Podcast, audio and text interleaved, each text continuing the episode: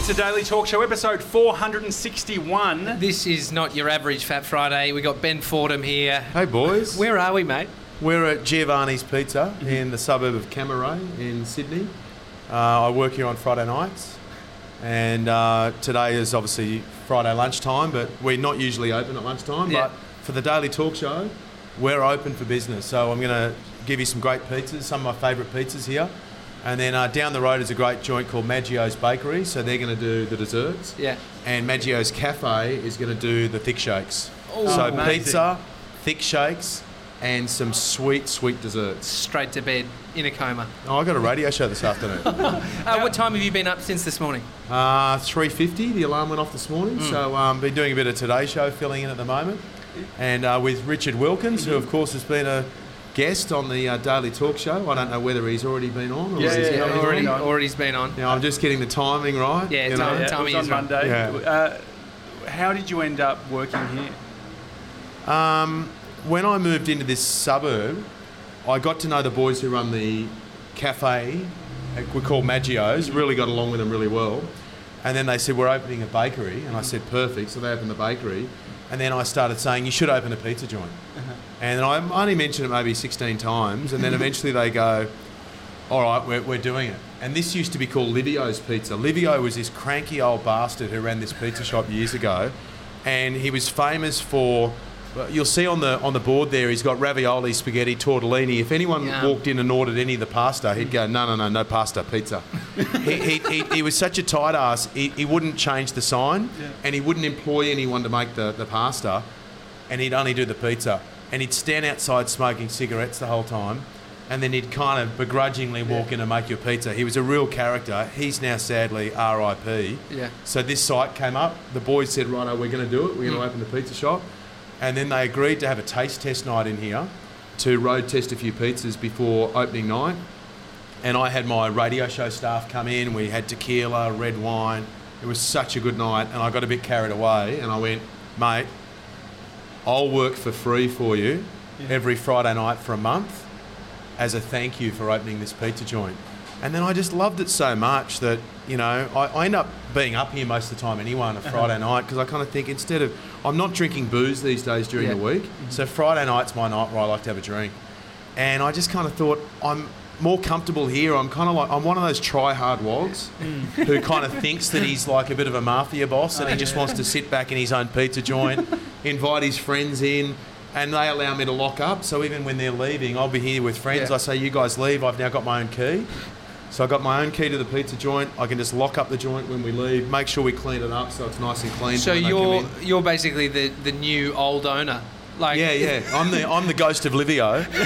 um, still operating here in the pizza joint. And yeah. mate, when I the funny thing is when I started working here, I remember the first shift I came in, uh, I thought, oh, it'll be a bit of an induction, a bit yeah. of a get to know you. I'll learn how to use the cash register. I walked in. It was their first Friday night, and they're getting smashed. There's people everywhere pouring out the... So I walk in, the tables are covered in dirty plates and everything. So I just start clearing plates, wiping down tables, and then Marty goes, do you know how to fold pizza boxes? And I went, oh yeah, because like I've learned, you always say yes, yeah, even yeah, if yeah. you don't know. So I just I folded the first one, it worked, and then everything was going well. But because there was a bit of a queue forming, and I'd bought a bit of booze in out the back, I could sense there was a bit of unrest, so I just went, I saw someone had the shits about waiting too long for a pizza. Yeah, yeah. So I said, would you like some red wine on the house? And the lady went, that'd be lovely. And I said, take a seat. So she's had a seat. I got my wine out, poured them wine. And then I realised, ding, free booze will sort out any situation. So there's four guys staring at their phones, looking cranky, waiting on their pizza. Of course, now we've got our system sorted, but this yeah, is opening yeah. night. So I said, boys... And then Marty goes, there's beer in the fridge. I said, boys, who wants a free beer? Yeah. Three of them go, yep. All of a sudden, everyone's getting free piss. Everyone's having a good time. It changed the dynamic. So then I introduced, my dad's a, a wine writer. Mm-hmm. So he gets a lot of free wine. So then I just brought into the fridge here and out the back, yeah. keep people happy wine. So it's basically when we're getting hammered, you keep people happy That's by giving great. them a glass of wine. So it's worked really well. Is there a limit to uh, what the bottle costs? You're not giving them Aldi wine? No, no, no. It's nice, nice stuff. Yeah, yeah. It's nice stuff. My, you guys love a good rort, right? It's only a rort if you're not in on it. My dad, forty-something years ago, back when no one drank wine, an old guy called Johnny Walker, no relation to the actual Johnny Walker Scotch whiskey or whatever. This guy ran a steakhouse in the middle of Sydney called Johnny Walker. He was the wine critic for the Sunday Telegraph. My dad was going, drinking beers after work, and this old guy says to him, try wine. And this is back when no one drank wine, right, in what Australia. Year was it? Oh, so we're talking, you know, late sixties, mm-hmm. seventies. And anyway... It was um, beer, all beer. Yeah, everyone was drinking beer, right? Yeah. And then um, he, he introduced Dad to wine. Dad goes, that's really good. And so Dad would then go and have a wine with him. And then this guy says to him, if I teach you a few things about wine, you'll never have to pay for a bottle for the rest of your life. And Dad goes, well, how does that work? He goes, because you become a wine critic. And he goes, there's only like two of us in Australia yeah. at that stage. My dad, when Johnny Walker died, Johnny said to the Sunday Telegraph, I think John Fordham should take over my wine column. My dad, to this day, if you buy the Sunday Telegraph, in the back is Fordham's pick. It's his wine pick of the week. So what does every wine company in Australia do? They send him wine in the hope that they become Fordham's pick for that week. So we call Dad's garage the drive-through because yeah. we just basically just drive the car in there, load it up with wine. But who's got more alcohol, your dad's place or Dickie's bar? Well, mate, I think my dad. Yeah. You know, I've been to Dickie's bar. How good's Dickie's bar? Yeah, it's amazing. Unbelievable. He I don't really it. drink, and uh, but I thought, when are you going to When at Dickie's? The, yeah, when at Dickie's. And so I said, yeah, I'll uh, I'll have a red, please. Yeah. He asked which one. And then Tommy said, oh, just... What did I Pinot? said Pinot. It was a bit warm, yeah. need something light. You were just trying to make it sound like you knew what you were talking No, I know. Pinot's the light that, one. Pinot? Light. Yeah. It's yeah. light. It's nice. It's with a soft cock red, right? one hundred percent. Look at that. Yeah. What do you mean? No, I'm, I'm, I'm actually a Shiraz guy. Oh, good uh, yeah. boy. Good boy, Josh. So am I. Like, midday, Shiraz could be a bit heavy, especially wearing the merch. And we'll He's got ho- no was... idea what he's talking about. He's got no right? idea Am what I he's right talking about. No, you're wrong. What, Shiraz is not... Yeah, Shiraz is kind of heavier, middle range. Darker? Cab Sav is yeah. your heavy one. Yeah, it's your uh, winter th- at the snow. Yeah. Yeah. But anyway, uh, but look... I don't like the sweetness of like a Sav Blanc. Yeah, I think my dad's wine column's safe for now. I don't think Josh is going to be taking over Dad's wine column. Anyway, but so Richie, just to the editor of the Sunday Telegraph, this is not your guy when Dad moves on. Uh, this is not your man. But he did open up a bottle. Like when I said, oh, yes, please, he did open up a bottle, which I did feel guilty about because how long do you have mm. before that bottle's going to go bad? Is it oh, safe? Dickie will finish it by eleven a.m. Mate, that's gone. That that bottle is finished. That's already, that's in the recycling, that, that is bottle. There, is there a way to preserve? Because Bree and I have only just started having red wine. And... Uh, if we don't finish it that night, I reckon we, a week later. No, I'd say three days. Yeah. I reckon. Mm. I reckon three but days. Then but then pasta sauce one week later would probably be yeah. all right. It depends how desperate you are. Yeah. I mean, like anything, how desperate are you? I mean, if there's no food left on earth and you see yeah. dog shit there, you'll eat it. Uh, potentially. I mean, that's probably a strange one to raise, but what about, I'm telling you, it depends how desperate you are. With uh, reviewing, so your dad got on early with the wine. What's something that we could... I'm trying to think of trends at the moment that haven't really taken off. I don't want to vape, so I don't want to start reviewing no, vape. Hang on, is idea. there anything you do that when when you... No, we don't have to wait for him. To wait. I don't want to have to wait for him to die. I mean, well, I've said to Dad, this is true. Okay. I've said to my brother, Nick, uh-huh. I said, listen, one of us is going to have to step in and take over that wine column. Mm. Like at some point, yeah. my dad's seventy-five... Yeah. And he's going strong. He had a bit of a health scare recently, and thankfully he's got some good news in the last week. But it's mm. like, you know, someone mm. is going to have to step in and take that thing over because it's a gold mine. Basically, wine is dropped at his house every day of every single week. So he's got a wine barrel outside his house, and it's um and, and the couriers all know you just lift the lid up and you put the wine in there. It's amazing. So is there some form of niche that we could? Because we know Trev Long's got a massive rort with gadgets and stuff. Yeah, it's true. Stuff.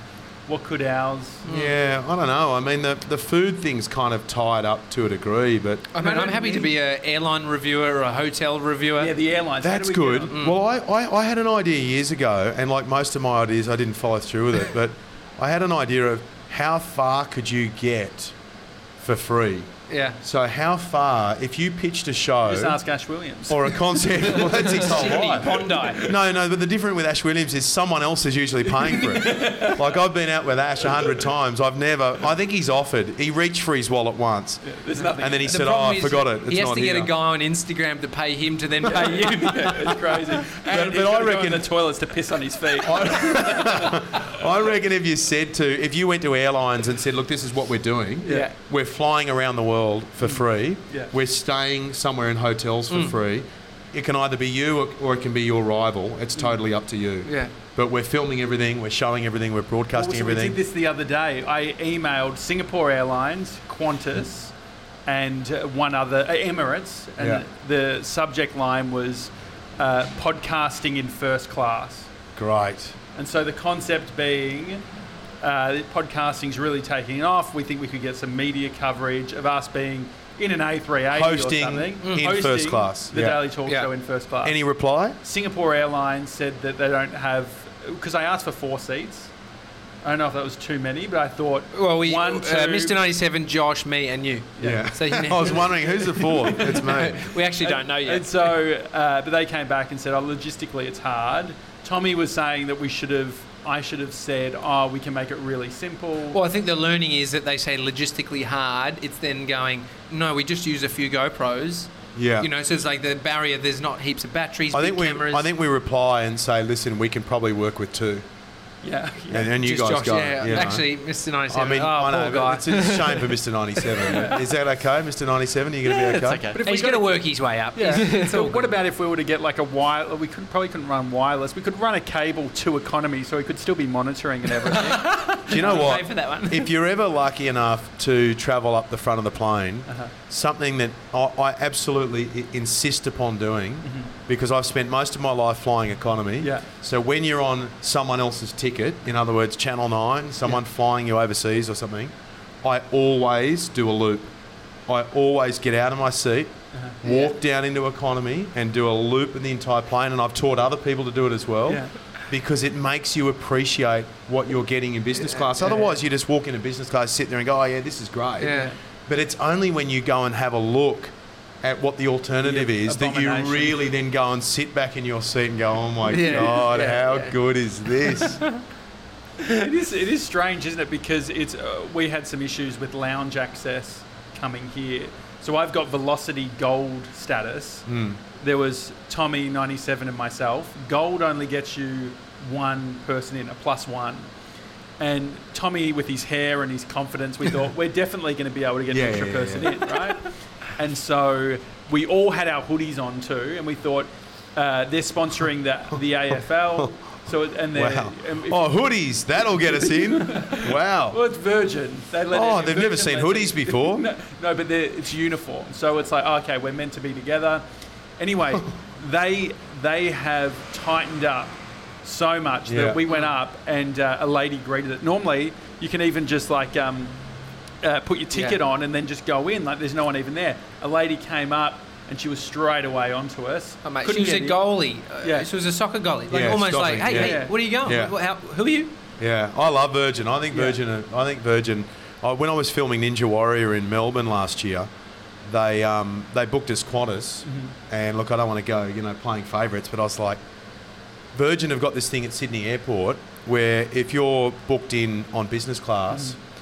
then you don't actually have to go through the terminal. Well, you go through the lounge, like yeah, it's a separate lounge. thing. Yeah. So instead of walking in mm. and, and going through the whole process, it's a separate little yeah. thing. And I just explained to Channel Nine. They said, "Well, look, we've got a relationship with Qantas," and mm. I was like, "Yeah, but I need to go with Virgin because I'm filming radio shows and Ninja Warrior, yeah. going between Sydney and Melbourne. And if I can take the terminal out yeah. of the picture, that's going to be a game changer." So. I ended up going with them, and I don't know. I like the lounge just a little bit better, yeah, I think. Yeah. Did you? Um, you were doing your radio show from Melbourne, so you do Ninja Warrior. Yeah. Oh, it was, yeah, it was, was doing, dark. It was night. You were filming that. It was night, night time. Yeah, they start filming about eight o'clock at night through until about one thirty-two in the morning, just near the West Gate Bridge. Okay. Yeah. Mm, they kind of that was the backdrop behind there. Is it still there? What do you mean? Is in, is in is it set up? The set. The, the West Gate Bridge. There. No, West Gate Bridge. I mean, it came down once. They built it back up. It's yeah, no, it was um, no, no, no, no, the set definitely not. I just wanted to try does and get he, Josh. Does he know how T V works, well, or yeah, he was he's a, learning? He was asking. We both had some moments with Richard Wilkins where we had a chance to ask a dumb question. Yeah. Mine was sort of a one on globalisation. No, I think. I think no, but I think wow. all the people they could sell tickets for people to try and get through that course. Like I would yeah, pay okay, right, good yeah. money to You're try and see Josh, works. who thinks he would get through. Three stages yeah. before he falls but, off. Well, you know, you know, Ash Williams had a go at the course. I did. It, it never made air. He we, he was a contestant. It never made it did to air. Did you hook that up? I hooked it up. He fell over on the first obstacle, and he doesn't talk about it. But I just want to make it publicly known now that Ash Williams had a crack at the Ninja Warrior course last year, yeah. fell on the first obstacle. First of all, he turned up and then he texted me and he goes, "You got any pants?" I said, "What are you talking about?" He goes, "Oh, I just brought shorts and it's freezing. Have you got any?" So I was like, "Oh, yeah, I did a rant." I'm like, I'm trying to host a show here. I'm yeah. having to run around trying to borrow. So was there an audience? Tracky pants. It? Yeah, live audience, the whole thing. He was interviewed by Freddie Flintoff on the sideline, the whole thing. But I think they have about two hundred fifty people go through. Not everyone makes it mm. to air. You mm. know, so it's like Ash was one of those ones who, cutting room floor, no good. They don't even have the data anymore. They got rid of it. So he can't access it. Not well, he wants to get the footage, of course, to use up in his stand-up routine. Mm-hmm. So... I was given that job as well. He goes, "Bro, can you access the footage?" And you just imagine the people at Channel Nine going, "Mate, what are we doing? Going through all the crap that didn't make it to air, so your mate can take the piss out of it in a stand-up." But routine. They're doing it. They haven't tracked it down for him yet. Um, what, what, what other jobs have you had? I mean, you're a pizza guy. Me, first job was uh, lawnmower business. That's one of the things I like about listening to the show with mm. you guys is that is that element of it. You get the sense of you guys have got a got a work ethic. You mm. work hard and. I don't know, I was always stinging to work when yeah. I was a kid. I was never going to go to uni because it's just not my thing. Once my study was over, that was going to be the end of my study. Mm. And my brother and I started a lawn mowing business. As, as soon as Dad and Mum let us use a lawnmower, it was flyers in the um, letterboxes and trying to make a bit of money. Um, I delivered a few newspapers because my mate Cam's dad had a news agent. Um, then I started doing work experience in radio when I was fifteen. Mm-hmm. And then someone said, "Oh, you know, there's a job in the sports department going on Sundays." I was sixteen, and so I went to the boss and went, "Oh, listen, I can do that job on the Sunday." It was answering phones and buying lunches and stuff like that, making coffees. And and he goes, "How old are you?" And I said, "Oh, sixteen. He goes, "Oh, mate." He goes, "It's just a bit young." Yeah. So I said, and this is the best thing I've ever said in my life. Instead of accepting what he said, I said, "Mate, I'll tell you what. I'll do it to start off with for nothing, and then once you've found the replacement, then you can oh, turf me." Makes so much sense. So then he was like, "Oh, okay." And I was like, "Well, they need someone this Sunday. You don't have anyone for this Sunday." And the guys in the sports department at two U E had told me that they don't have anyone. Yeah. So I was like, "I'll just do it for free until you find someone else." And then after about a month, he goes, "Oh, mate, I think we better start paying you." And I got sixty bucks every Sunday, and uh, it was great. It was just an introduction to working hard, having a crack. Then they said to me one day, listen, during I then started writing scripts, so writing sports scripts, because just from learning from mm-hmm. others around the place. And, and then they said, "Oh, the Commonwealth Games are coming up. Can you do two weeks' work during the Commonwealth Games?" And I was like, you know, I'm still at school. And this guy was like, "You're not at school?" I was like, "Yeah, I'm in year twelve. He goes, "I gotcha, righto." And, I, and so then I, he said, "Well, do you want to do it anyway?" I said, "I'd love to do it." Yeah. So I went to Mum and Dad. I was like, "Look, there's two weeks. I'll take two weeks off school and I'll do this because it's a once-in-a-lifetime experience." Mum and Dad were like, "No way in the world." I thought you might have got your dad at a moment. He's just been testing wines, pissed. Go for it, Benny boy. Go for it, mate. uh, so um, I had to go back and regrettably say no. Mum and Dad say I can't do it. And then the uh, guy says to me, he goes, "Mate, when do you finish school?" I said, "Well, November, December." Mm-hmm. And he said, um, "We'll give you a cadetship here starting next year." Because mm-hmm. by then, like anything, you, you know the systems, you know yeah, who's yeah. who. So I started the day I got my H S C results, uh, which is like the, you know, year twelve leaving certificate kind of thing in New South Wales. And the first story I was sent out on were the kids who got one hundred. So the day I got my results, which were a long way from one hundred, I had to go out and, and, and like, see the, par- the parade of the... Yeah, yeah. The fourteen kids who were the pride of the state who'd, who'd got the top marks, and I was sitting there at the back and... But I, I had a job. They yeah. didn't. So, yeah. Uh, on the sporting thing, I'm on the lookout for a sport that I can get into from, like, a viewing point of view. Oh. What would you recommend? Well, you look like darts or snooker. ah, actually. I mean, um, not bad. Yeah, I've, I've started playing table tennis recently. Uh-huh.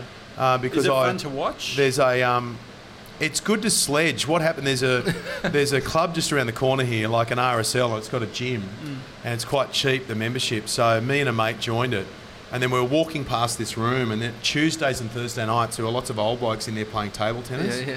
And we were walking past, and we were kind of looking at them, going, going what's going on here? Yeah. These guys in there, like one of them even had the table tennis bat here we go, tucked into oh, his pants. Look at oh, me. Marty, here we go, yeah. pizza's oh, yeah. just arrived. Margarita.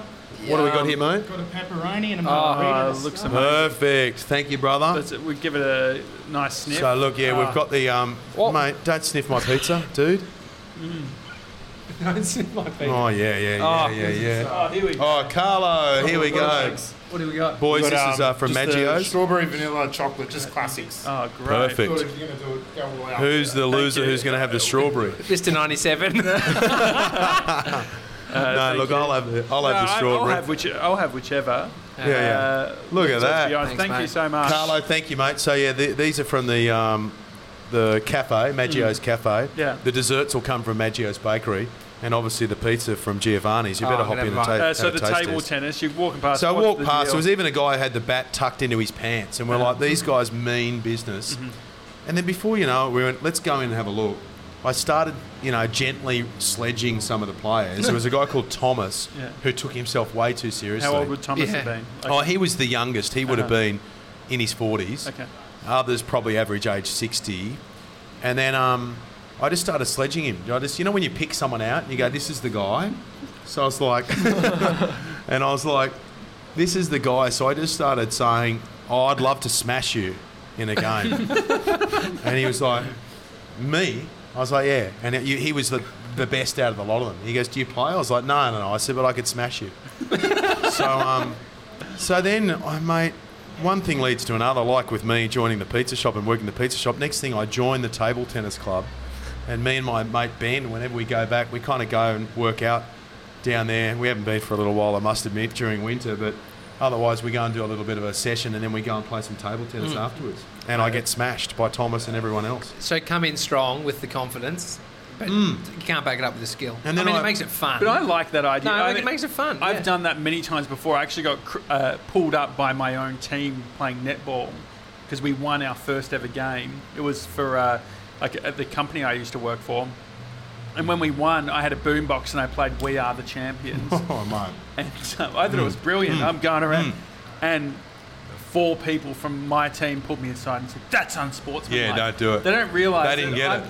It's fun. It was hilarious. They didn't we get won. It. Yeah, I said, yeah, it's yeah, so yeah. funny. Yeah, no, You're they like, didn't get no, it. No, that's just poor, really yeah, poor sportsmanship. You know, like I started Instagramming. I was putting on my Instagram stories just yeah. table tennis highlights, uh-huh. you know. And it's interesting the amount of people who are like, hey, mate, I've got to ask you, what's going on with the table tennis? Yeah. But you know what? I like anyone who's into something. Mm-hmm. When you meet people who've got a passion... and it doesn't matter whether they're collecting bottle tops uh-huh. or they know something about pizzas. Like my panel operator on my radio show, Will, he knows more about pizza uh-huh. and where to get pizzas in different suburbs of Sydney than anyone else I know. Mm. He once drove forty-five minutes to Cronulla, which is down south of mm. Sydney, to go and grab a certain pizza that was cooked a certain way. Uh, wood-fired pizza, a smoked chicken wood-fired pizza. These bases yeah. are amazing, by Aren't the way. Aren't they good? The, and he, and he drove it all the way back to me. So I like people, if guys are really into table tennis, mm. I like talking to them about the table mm. tennis and why and what bat they like using and what style they like to play with. It's like, you know, if people are into something, mm. I'm I'm interested in it yeah. all the time. So then if your thing is being into these people, it's like, you know, you're curious about stories. What is it about these people that are into something? Because that's what I think Josh doesn't have. He's not obsession. into something. He's not obsession. Obsession. Oh no, no, no. sport-wise, sport. sports, sports. Yeah, no, you've just, got your obsessions. It's just about, about about being people who are obsessed about something. So it's like, you know, like I I, I met a bloke recently. I, Star Wars. There was some significant thing to do with Star Wars, and my radio producer said, "Oh, we've found this guy, and he's like one of the biggest Star Wars collectors in Australia. Star Wars merch and memorabilia." And his whole house is covered in it. Mm. That that mm. interests me. I'm not into Star Wars, but I'm into the guy who's into Star Wars, and I just like to know. I'm like, mate, are you single? Like, what is your... And no, he goes, no. And I'm like, what is your... Is your girlfriend? And no, she's not really that into it. But every inch of his house is covered in Star Wars stuff. Mm. It's like, you know, those those are the people, particularly in T V and in radio, they're the people you want to interview. If it's Elvis Presley and you've got the guy who's the Elvis Presley freak mm-hmm. who knows everything about Elvis and has covered his whole life and his house and his body and Elvis tattoos, mm-hmm. it's like, well, I don't know. There's something special about I know a, people who are obsessed. I know a guy who's got so much memorabilia on his walls of musicians, and he, he you'd think he knows all these musicians, but Facebook just is littered with different... Um, selfies of him and musicians. He goes to airports to find them. Mm. Thank you, Marty. He goes to events. To waits find memorabilia. Out. No, no, no. What's to find one, celebrities oh, to get photos oh, of. Oh, I think I've seen him. Yeah. What have we got here, mate? And potato and, and prawn. Oh, mate. Oh. Now, these are my two favourites, right? This Thank is the, the prawn. Ah. And and Marty, what else is on the prawn? It's just a little bit, bit of... Bit of salsa verde on top. Oh, yeah. Truffle oil on the sausage potato. Oh, yeah, mate. A bit of rosemary. It's so good. These are my two favourites. Um, and so, yeah, if you ever drop into Giovanni's on a Friday night, you'll usually see me tucking into the... That's your slice, isn't it? The sausage, yes. Don't finish my slice of pizza. I haven't eaten I'll that, take that um, Get out. um, uh, so what's your thing? Have you got an obsession? No, well, see, I'm a generalist. You've got specialists and you've got generalists. And I think as a journo, um, I'm, I like, you know, I'm the, I can sit around a, a dinner table and talk for two minutes on any topic. But I don't think I can really talk for an hour mm. on one topic. Mm-hmm. You know what I mean? Because mm. that's what, I don't like getting, I've got a short attention span. Uh-huh. I don't like getting too kind of bogged down in any one thing. I mean, there's certain things, I, I suppose I've got general interests in politics, in radio, in media. Um, but beyond that, no, I'm I'm I'm a generalist as opposed to a specialist. But as a as a journalist or a radio host, I'm looking for the specialists. Mm. So I don't pretend to be the, mm. the guy who knows You're the dot everything connector. About. Yeah, I'm I'm the dot connector. Yeah. I'm the person who's standing there going, hang on, who are the people who know the most, mm. who've got mm. the most interesting points of view on these topics, and I'll I'll get them on the radio and I'll stand there as the the traffic cop kind of mm. directing traffic. It feels the, like you're so different to other talkback. Like it doesn't feel like you're the quintessential talkback radio host. Do you, do you think that? Well, I don't know. I suppose I think every, I think everyone's different. I think they're all different, and I don't think they're all the same. Mm. I mean, I don't know. Well, I, cause, I, cause you only know what to you only know what to do. What you only know to, to be yourself and to mm. do your thing. And I think if if that's the um the main marker, mm. then you can't go wrong. I think if you try and be something you're not, try and pretend to be an expert on things you're not. Mm. Like you know, there are times when I've had people ringing on the show to talk about certain things, and sometimes I've actually decided not to take the call because I'm like, well, am I really going to be able to shed light yeah. on the state of the stock market uh-huh. at the moment? Mm. Or are you better off ringing Ross Greenwood's Money News show? Mm-hmm. You know, like, yeah, yeah. Oh, mind you, if someone's calling in and they want to tell, educate me about something, happy days. But yeah, I just, I don't know, I only know to do what I do. I suppose in, because I'm on A M radio, mm. but what I discovered when I took over my drive time show, I discovered that on the station I work on, it was number one in every shift apart from drive time. And I didn't know this until I agreed to do the drive shift. And I was like, what do you mean? They said, yeah, we're number one twenty-one hours a day. And I was like, what about our shift? They were like, no, no, we're not. And I was like, how? Why does that work? They said, it's kind of always been that way. And then when I looked at it, I was like, people are tuning, choosing to tune into music mm. on their way home. Mm. Surprise, surprise. People don't want to be loaded with a lot of heavy mm. opinion all the way home when they've just had a whole day in the office. Maybe they wake up and they want that information when they wake up, but when they drive home, I'm a bit like that. When I leave work, I'm, yeah.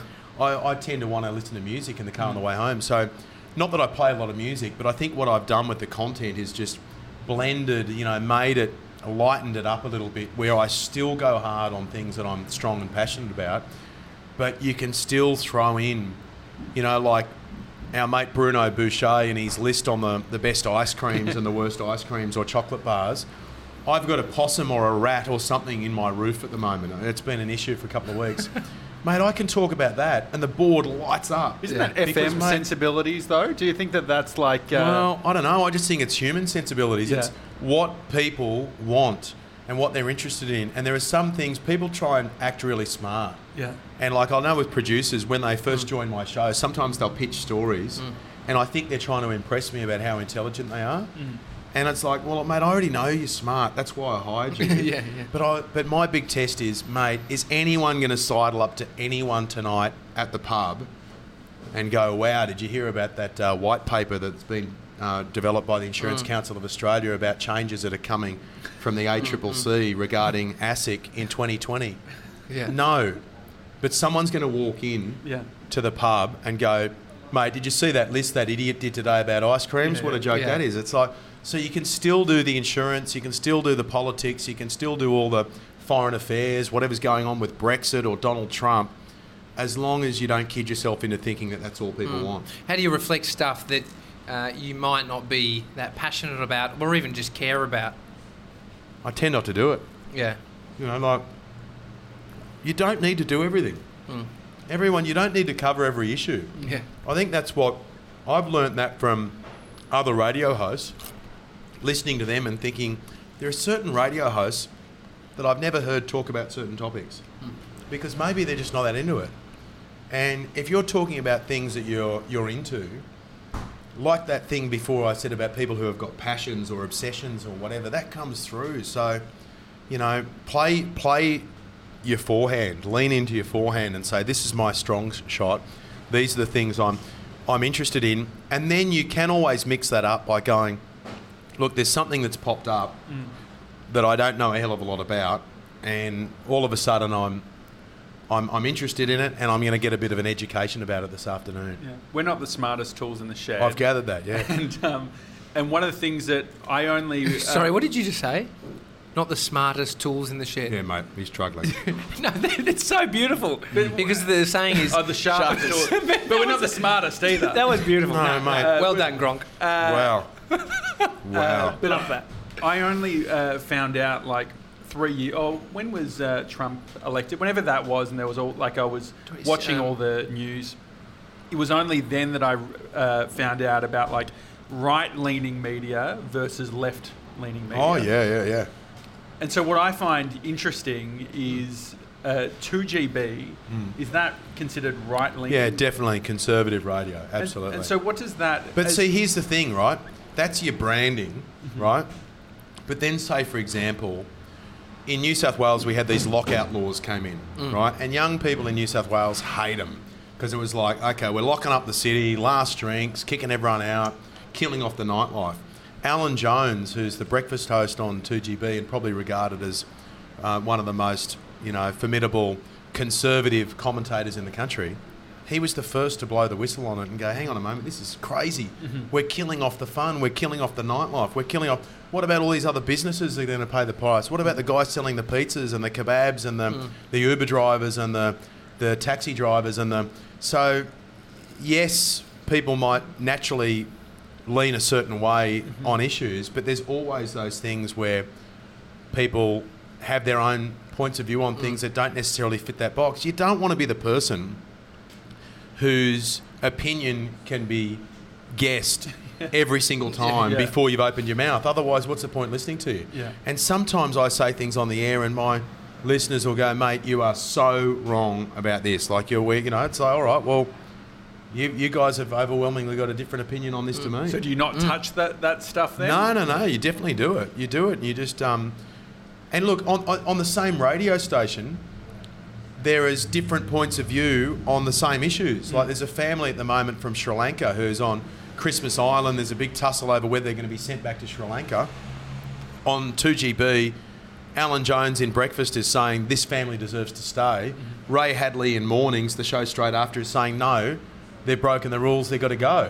So, you know, people like to put everyone in the same category as saying you all. Mm. And, and also the idea that some big boss, one of the great misunderstandings is the idea that some big boss is coming down and saying, this is what you guys say. Well, that's what I thought yeah. was so strange. Like, how do we all, how do you uh, make sure if you're oh, a right-leaning or left-leaning media that everyone's going to have the same opinions? Well, you don't. You yeah. don't. You know. But even say, mate, even on Fox News, try yeah. that prawn pizza right yeah, now. That awesome. Blow your way. Even on Fox News, you've got not all the Fox News hosts in America see mm. eye to eye. Uh-huh. Half the time they hate each other. Mm. And if you have a look at that um, Russell Crowe um, show that was just out on Stan, The Loudest Voice, which was about Roger Ailes, who established Fox News.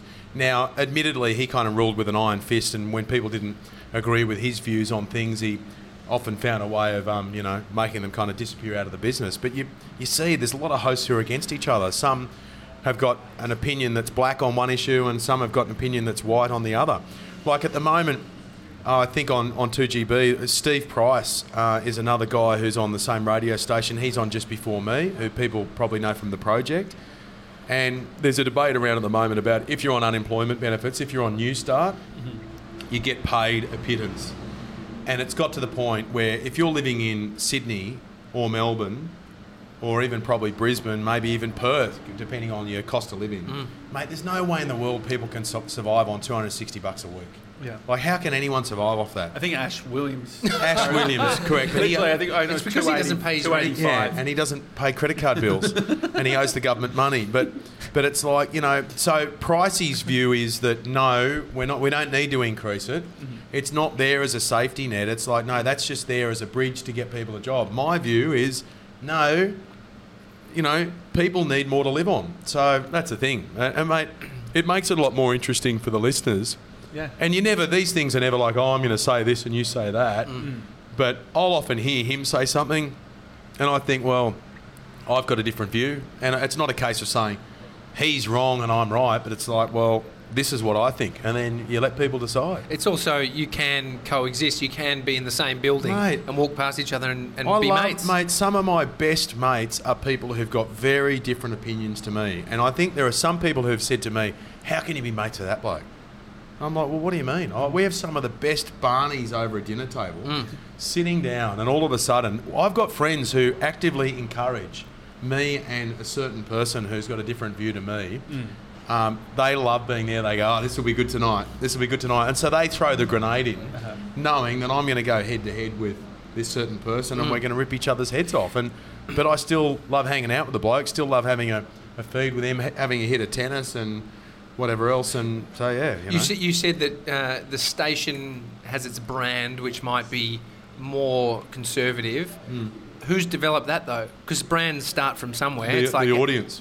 It, okay, so it's been dictated by the, the listeners. Audience. The audience, like anything, the audience likes listening to a certain thing, and the more of them that listen to that certain thing, the higher the ratings are. Mm. I hope and we haven't developed a racist audience. No, it's, and the, no, it's, not, it's not us. And the uh, and the more the um the more the higher the ratings are, mm. probably the more guaranteed that person is of, of that shift. So, you know, but mate, I have people. I've had literally back to back emails.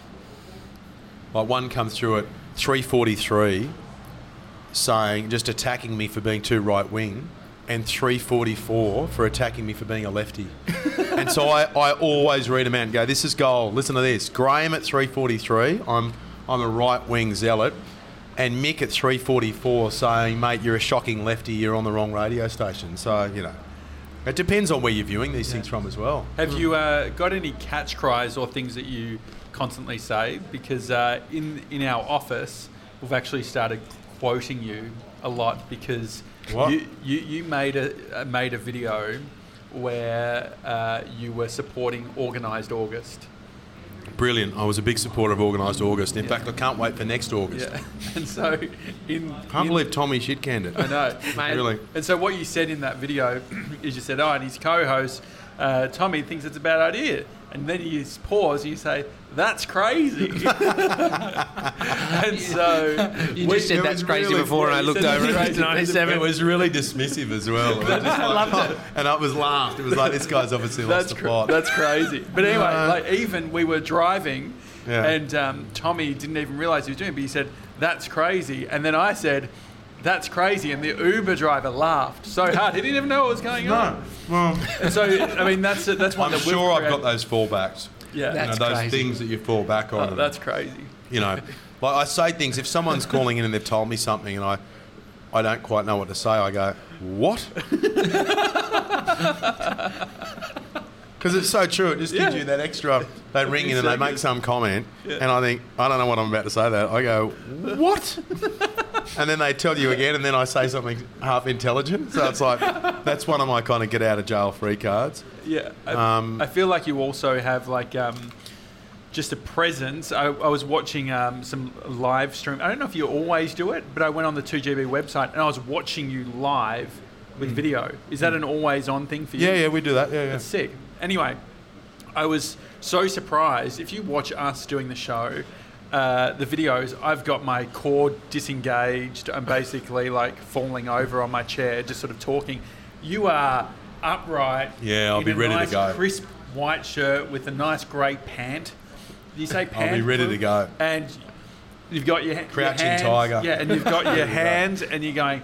I'm moving, that's, I'm animated. You know, that's crazy. Yeah, You've yeah. just heard blah, blah, blah, blah, blah, blah. How did I become the that's crazy guy? That's good. We've actually got freaking Bart Simpson we're, we're T-shirts. Gonna, we're going to stop where you just went like that. We're going to get a frame of that. We're going to get it illustrated and it's going to say, that's crazy. Yeah. No. Uh, but is that is that an actual thought that, okay, I need to move my arms, no, I need to no, breathe? No, no, it's just, that's just me being, I suppose that I'm used to talking that way. Yeah. As I said, it's the kind of, you know, it's walk. the Italian in me, uh, even though I'm not an officially an Italian. But I think, um, and also probably T V. One thing that I learnt early on on T V from Carl Stefanovic, my first day, I did four years of being on the Today Show every mm-hmm. morning with Carl and Lisa and Georgie Gardner and Richard Wilkins. And we'd be sitting there every morning. On my first day, Carl says to me, he goes, now, mate, what's the most important thing? And I went, uh, credibility? He goes, nah. Experience? Nah. Energy. And I went, ah. He was like, mate, energy. He goes, if you can bring energy, he goes, any shortcomings you have on experience or knowledge or intelligence or anything else will be disguised by that great energy. Mm. And I probably was energetic already, mm. but I think that taught me something as well, that if you're, you know, and you want to be, you want to be into it, you yeah. want to be, be bring, and I probably bring too much. I've had people like Kyle Sandilands describes me as the guy who shouts, which is quite a good stitch-up, and it's crazy. Quite true. I've been in on his show, and he says, don't use my friggin' catchphrase. It's, it's catchy. It's crazy. So, um... Can we get a clean one? He's, um, yeah, yeah, I'll give you a clean one. That's crazy. No, that was more. Overcooked. Two more. Yeah, half the, oh, half the energy, half, half, off. half uh, off. And quiet. That's crazy. That's crazy. That's crazy. So you can use it for all different situations. Yeah, yeah, yeah. And if someone dies, that's crazy. That's so I like good. That one. That's, uh, again, you dark. Probably wouldn't say that, would you, if someone died? Oh, but yeah, that, the, the energy thing, I think, and yeah, so Kyle in the studio one day, he goes, mate, why do you shout all the time? Yeah. He said, just talk. Mm. And and it's a fair criticism, I think, of my delivery. But it's hard because it's just like, that's what I do. Everything you know? Seems like, because I listen to the podcast, and what I love is uh, if I'm a little bit anxious, it's not the best thing to listen to because it always feels like it's, there is some breaking news. With there's whatever mate, there's always, always something happening. Um, there's always something happening. You want that. You want yeah, that. Which and I I've got some the, breaking news. Yeah. Breaking news, just while you're talking okay, about that, yeah, I want great, you to try the sausage and potato pizza. Oh, I'm excited. So, so that energy, Eve, what about when you're not feeling it? Mister ninety-seven? Are you manufacturing it or are you just stepping into... Uh, oh, no, mate, I always feel it. When the light's on, when that light comes on and the, the microphone's on, I always I always feel the energy. What I do do, what you've just raised about when you're not feeling it, mm. I've always got pre-records up my sleeve. Always have pre-records. So at any one time, I've got six interviews that are sitting on the board that are timeless things that I've done that I just find really interesting.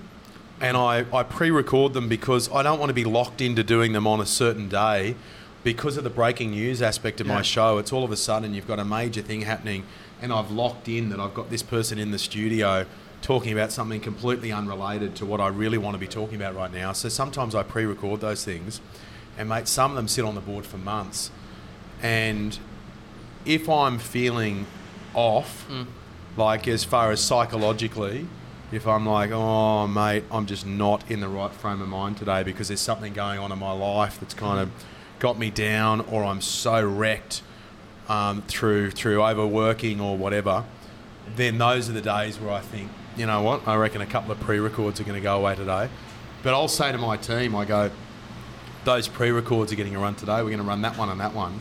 And they always go, oh, yeah, yeah, we'll see, we'll see. Because they know once the light's yeah. on and once I mm. go, then all of a sudden they go, aren't we playing that pre-record? It's like, no, no, no, no, I'm all good. Because it feeds you. And that's where I, the thing I, I, I, I have lots of work experience kids who come through my, my show. When I first started working at two G B, there was no work experience kind of element to it. Right. You just drop pizza on me. Oh, my oh God. My, oh, no. On my pants. Oh, no, on my, on Chris' pants. Oh. Don't rub me. Don't rub me. I can. Um, So, so, so I sorry. started a bit of a um, as if that was not going to happen. Well, because that's crazy. um, I, I, I brought in the work experience thing, and, and so I've got great work. I got work experience kids because I was a former work experience kid, and then I've yeah. got interns, mm. and then I've got paid interns, and that's how everyone kind of comes mm. through the system. Then they get a job, and then a lot of the time, then if the, when they decide they want to go and work in T V, then I mm. kind of shuffle them off to go and work at Channel Nine. So it's a really good kind of system in place. And now I've forgotten what we were even talking oh, about because no, I'm distracted um, by the mess so on my sorry. pants. Uh, we, Josh and I and Mister Ninety said we find your generosity. Uh, unbelievable towards us and your support. Where does that come from? As far as, because it's not just to us. I can see the pizza shop, your, your mates, you know. Probably from my mum and dad. Mum and dad have always, without me kind of being conscious of it, I've met a lot of people who say to me, um, say for example, restaurant owners. Mm-hmm. I go to a restaurant. There's a restaurant called Verde in Darlinghurst, this Italian restaurant, and the guys there, Antonio and Ronnie. I remember them saying to me, "Oh mate, what your dad has done for us," and I go, "What's my dad done for you?" They go, he goes, "Don't you know?" I'm like, "No," and he goes, "Mate, he started organising these lunches here, and then he introduced this guy, uh, Dennis Hanlon, the boss of Sony, who then started coming here. Now Sony have all their functions here, and now that, and I don't know, like I, I suppose I'm, I, I like people who have a go. I love people who set things up. So that's when I heard your podcast. And I just love the element of, I love the daily element of, of it. I love the fact that you, I don't know, it's just, I enjoy listening to it. Mm. I, I've got this weird thing with podcasts as well that when I start getting hooked on them, then I want to be on them. Mm. And this is really self-centered, but it's like, I want to be involved. Yeah. I like getting involved. If there's something like the pizza shop, I'm yeah. like, I love the pizza shop. I want to get involved. So I want to get amongst it. I want to, I can just come in here and just enjoy it. Yeah. But also it's about tipping other people into it. Mm-hmm. So if I love, if I find a joint that I like, I then go, right, we're all going, let's all yeah. go. And then the best thing is when you discover the people you've taken to that restaurant, they then go back independently. So when it, when I go back into the restaurant, they go, oh, Mister ninety-seven came in the other day. Yeah. Like, who did he come in with? Mm-hmm. He's not coming in with me. You know, it's yeah. like, oh, he brought some people in from his work. So I don't know, that thing kind of just flows on. And the, the podcast thing, like, there are uh, some boys at The Sweetest Plum. Yeah. It's probably the yeah. first comedy podcast that I fell in love with. Yeah, awesome. Deck and Nick. And I started listening to them, and I just found them really funny. And I just and and then I, I heard them bagging a few people because they bag everyone. In fact, I think they bagged me, which is how I first got onto it. And I was like, "What is this thing?" And I listened to it, and I was being bagged on it. And then I heard them getting stuck into David and Sonia from Channel Nine one day, David Campbell and Sonia Kruger. I'm like they were just with yeah get something. into it, and they were hammering them over something. So then I thought, oh. So I bumped into David and Sonia and I said, look, can you record a video message for these guys who have a podcast? These guys I know. I, d- I didn't know them. So then I just sent it in. And then that started this thing where all of a sudden they started saying, why is, it, why is Ben Fordham listening to our podcast? That's crazy. and and why is he sending us videos? So, you know, like um, Con the Fruiterer? Yeah, yeah. They were giving so much grief to Con the Fruiterer on the podcast one day. And then I bump into him at Channel nine. So I go, oh, Con, hi, mate. I said, can you record a video, shout Amazing. out to these guys? So then the next thing, then I'm listening to the podcast and it was like, I loved kind of being a disruptor, mm. you know, just kind of getting involved. The, uh, the Teacher's Pet, which was the big podcast of last year, which How was all that big. How do you infiltrate that? well, Murder I, someone. well, Hedley Thomas, allegedly, still before the court. Hedley Thomas, who um, did, did the podcast as a mate of mine, mm. he called me before episode one landed and said, I want to tell you what I'm doing. And if you believe in it, can you get behind it? And I said, absolutely. So I started talking about it on radio and then started following up on a lot of the same issues. And he then started incorporating that into the, the podcast, you know. Mm. And like with you guys, I don't know. I think with you guys, I was listening to you guys for ages. And it was only when Organised August came up that you floated this thing. Mm. And Tommy just stomped all over it straight away. And I really felt for you. Uh, thank you. Because I just felt like you were being kind of downtrodden and degraded Thank you. by your dear friend over here, uh-huh. who, as they you don't say, even know they're doing it. You know, they don't know they're doing it. And um, I'm as here, you guys. say, he's I'm got here, guys. The, as you say, he's got the haircut yeah. and the confidence uh-huh. and whatever. And that's when I thought, hang on a moment, I'm not going to cop this. I'm getting involved. So that's why I was like, no, I'm backing Organised August, and I want to get Sonia Kruger to back it, and I want to get people. Let's get involved. Let's do it. Do you think is there a uh, is there a risk that one day I do get the hair? And I do get the confidence. And the no. Two, no. No, no, no. I think you're going to be okay. What so, about Richard Wilkins? Um, his hair, he had a haircut just before well, the podcast. Well, so, yeah, he was talking oh, about lovely. it. And Uh, ninety-seven pointed out. I was a little bit tipsy, but I told him, I told Dickie to fuck off because he said. oh, oh, sorry. he, sorry. Did I just hear that correctly? That's crazy. I mean, that is that's crazy. That is crazy. See, I should have saved it for then. Why did I use it earlier? Uh, no, but it was. Oh it, it my was, god, that's crazy. He was saying that he's he didn't have great hair. And I just think that it's... I mean, I'm wearing a hat right now because I've got some of the thinnest hair in podcasting. And for for him to to say that, it's like people who say they're upset because they can't put on weight. Mm. And they're saying it to someone who's a little bit chubby. It's not a, it's not a great thing to hear. And I felt that uh, Richard was... Uh, yeah, he was complaining about, yeah, he was complaining about his awesome hair. Yeah. Well, that's a disgrace that he was doing that. Yeah. I love him, but... Yeah. The generosity... Do you find, because I think it's, I think people can see it, do you find people coming to try and get a bit of the generosity no way, that you share? Not at all. Not at all, mate.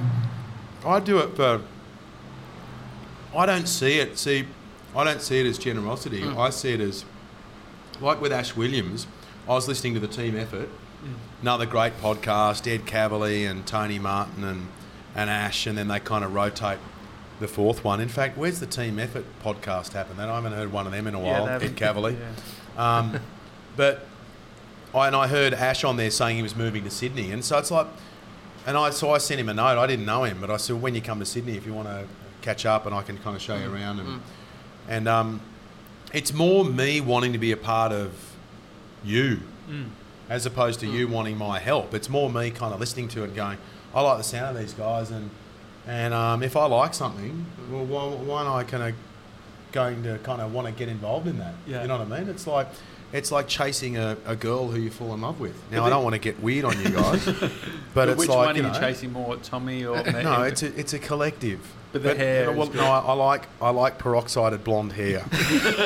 So, Mister Nightingale. Why is he fidgeting nervously over there in the corner all of a sudden? Do you want some pizza, baby? What do you want?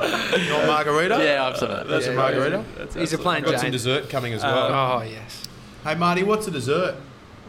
Oh, hello. Look at this. Drop these off before I leave. Look at these. So this is from Maggio's Bakery. And this stuff is just... So there's a tiramisu. Oh. Wow. That's a tiramisu. Wow. That's a samba, which is like a chocolate mousse inside. Yum, yum, yum. Yum.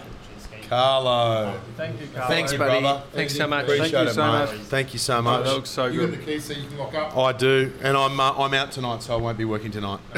But thank I mean, you very much. I mean, on that, sleep. Yeah. Uh, one thing that uh, Tommy and I always referencing is when we're feeling tired, we look at people like you and we say, well, look at Fordo. Like, he's fun- he's doing it all. He's doing breakfast. We're seeing him at, on breakfast T V. Oh. He's doing two G B in the afternoons and got- then he's working, uh, you know, doing boxes, pizza boxes. But then you got two kids and another on the way. Yeah. Yeah. I don't know. I, I, I'm good at looking busy and I'm also, mate... I don't waste time doing stuff I don't like. Uh-huh. I had someone teach me years ago, and he's a mate of mine who I actually haven't seen in a while. His name's Rich O'Rourke, and I met him in a nightclub. And um, he said to me, and I, I was talking to him, and you're going to get me philosophical here, but someone came over to me and said, and who I hadn't who I hadn't seen in a while, someone came over and went, oh, mate, how are you? And I said, oh, good, good. And I was talking to Rich. This is in a nightclub. So this is in a nightclub. Yeah, we're yelling. Yeah, yeah. yeah, yeah. And then um, he came over and I was like, I said, mate, I'll be over in a minute. I'm just talking to my mate. I'll be over. And it was someone who I like hadn't seen since primary school. I didn't really want to talk to. Yeah. And then um, I said, oh, mate, I better go over and talk to this guy. And he goes, do you want to? I said, no, I don't want to at all. He goes, well, don't. And I said, what do you mean? He goes, why don't you want to talk to him? I said, because, mate, he was an asshole yeah. at primary school. I haven't seen him in fifteen years. I don't really got no interest in talking to him, but it's kind of the polite thing to do. Mm-hmm. He said, mate, don't do it. Only do things you want to do. And a light went on. And so to, to use that in my current life, there's so many things that I could be going to that I don't really want to go to. I don't really like, I don't like going to events uh-huh. as such. I don't like going to, you know, movie premieres or kind of, you know, industry kind of parties mm-hmm. or things like that. Mm-hmm. If I'm emceeing it, as if, if it's a charity thing and I'm the M C, I'm there because I kind of like emceeing and I like a job to do. Mm-hmm. But if it's just being there And I'm like, well, I need to, I'd rather be at home. Like, there's nothing better. Jodie, my wife, and I have got this thing that we do where you get invited to something, just say it's a, a big charity fundraiser thing. Mm-hmm. And I've had to confess to a couple of the charities that I've got associations with where I've had to say, listen, if you don't need me to M C it, I'm unlikely to be able to get there. Mm-hmm. Because save me, I'd rather, I, save me for when you need me to do yeah, that, yeah. that kind of emceeing, and otherwise I just want to be at home with Jodie. Uh-huh. So, but I'll still put it in my diary, that event that's on, even though I've R S V P'd that I can't be there. So I've said for them, example, you've got like, there's a thing, um, a charity where uh, Richard Wilkins is, is emceeing the thing. And I say to them, you've got Dickie emceeing, like I can be sitting in the room with seven hundred people on a Friday night wearing a suit, yeah. or I can be at home with Jodie. Mm-hmm. Like, you know, charity starts at home and your, your, your, your commitments start at home. So I'm like, and I'm really honest with them about it. And I said, I'll be there when you need me to host anything, mm-hmm. right? Because then I feel like I'm, I'm, you know, I'm, I'm being useful. So the best thing is I'll be sitting there on a Friday night and I'll say to Jodie, oh, you know where we could be tonight? Mm. And I look at it, or you see Instagram pictures yeah. coming in, and I'm like, of people in a tuxedo on a Saturday night, and you just feel that much better oh, just sitting yeah. back into the couch. Comfy. Yeah. Having a glass of red wine and just going, you know, like, so I suppose I avoid a lot of that. I use my time wisely mm-hmm. in that I, you know, I get asked to go to a lot of things, and I also offset it, for example, by I'll say to charities, yesterday I was asked to go and do this thing in November. Mm-hmm. October, November, December, forget about it. What's happening? So as in I go hard January through to September, October. Mm-hmm. But then if I get an invite to something that's in October, November, I'm like, no, no, no, no, no. Mm-hmm. Unless it's a charity that I've that I've got an association with and I need to help. Because mm-hmm. I know psychologically I'm going to be rooted at the end of the year. I'm not going to want to do that. So the way I help people out is like a guy approached me the other day and said, look, we're having this big multicultural event. It's about forty-five minutes from here. It's on a Sunday in November. We want you to be there and host it. I said, mate, I can't do that because I just need to be, I'm going to have a newborn baby at home. I said, I'm, you know, otherwise I've seen too many blokes who've stuffed things up by taking their eye off the ball in a family sense and a marriage sense. So I was like, but I can't be there. But do you want to come on the radio show yeah. to give it a free plug? Uh-huh. And he goes, yeah, sure. Yeah. So I suppose I use that as a way too to kind of, as my way of politely excusing myself from having to go there. So look, I, I might seem busy, but I could be a lot busier. Yeah. And um. And so what's the plan when the bub comes? Because that's um, that's a couple of weeks. I'll have a couple of weeks off. Yeah, yeah. a couple of weeks off when, when the baby comes. And also I'm a big believer in getting a lot of help. Mm-hmm. So it's like, this girl sent me a thing in the post, this box, and it had chocolates in it and a note, and she said, I don't know you, but from listening to you and watching you, I gather that you would rather spend time with Jodie and Freddie and Pearl than be doing a lot of things that you don't need to be doing. She goes, I've started my own personal concierge business. In fact, this is right up your alley. Hmm. So I'm like, what's that? And she put chocolates in it as well for the kids. What so sort of chocolates? Great question. That is fair, isn't it? Little mini like favourites, you know oh, yeah, what I mean? Great, yeah, you, you know, general a, a bit of a selection of chocolates. That's a really, really good question. Uh, so anyway, that's crazy. Um, so I open it up and I'm like, okay, so she's pretty smart. Her name's Amber. Pretty smart. She's thrown some chocolates in for the kids, and she knows me well enough. So I meet her for a coffee, mm-hmm. and I'm like, she goes, how can I make your life easier? And I said, to be honest with you, my wife wakes up at three fifteen every morning. She's reading the five a.m. news on Channel seven. Yeah. When I get home after radio and I see Jodie then cleaning up after dinner, and I then feel guilty, but I don't want to be doing it straight away because I've just got home from work. Mm. And I was like, I don't... I said, I would love to find like a uni student who lives within two streets of our house who wants to just come in on their own flexible time for one hour a night just to clean up the house. I was, and she goes, I'll find the person for you. So she does the advertising, she does the interviewing. The next thing she discovers a girl called Francesca, who's a law student, lives in the street next to ours. Francesca just get, gets a key to the house. She comes in whenever she wants. I pay her for one hour a night. And I say to her, if you're done in half an hour, you're done in half an hour, you can kind of go. Any night that you don't want to be there because you've got a dinner you've got to go to or whatever, that's fine. You don't have to be there every night. Uh, I, I put the cash on the fridge at the start of the week. And she comes in Sunday night, Monday night, Tuesday night, Wednesday night, Thursday night, which means Monday, Tuesday, Wednesday, Thursday, Friday, when we wake up in the morning, the house looks absolutely mm. perfect. Just like the kids' toys are off the ground, the plates are cleaned up, you know, the washing's put away, all those kind of things. So I've kind of been a big believer. I've got kids working for me. Like, I've got two boys. I've got boys in the street who work for me. A boy called Max comes to our house every weekend to hose the lawn and to empty the skimmer box. And I did a deal with him up front. I had a two-year contract with Zach and Ash across the road, yeah. written, yeah. right, all written up. And they go, what about if we're away? I said, you're away, you find someone to fill the spot. Yeah. And they said, do we have to pay whoever fills in what you're paying us? I said, whatever your arrangements are, up to you. These guys are like eight and ten. Now, they then, at the end of the, we did a twelve-month contract. We then rolled it over into the next year. And at the end of last year, I said, do you want to go around again? Because it was like in negotiation time. Yeah. And um, they said, yeah. And I said, you don't sound that keen. And they went, oh, you know, young kids, fair enough. I said, all right, it's no worries. I said, Max down the road wants to do it. And Jasper up the road wants to do it. So there's plenty of other kids who want to do it. So anyway, so I then do a deal with Max. And the way I do it, I do cash up front. So I pay for the whole year in February. So the kids are looking at this cash going, holy shit, you know.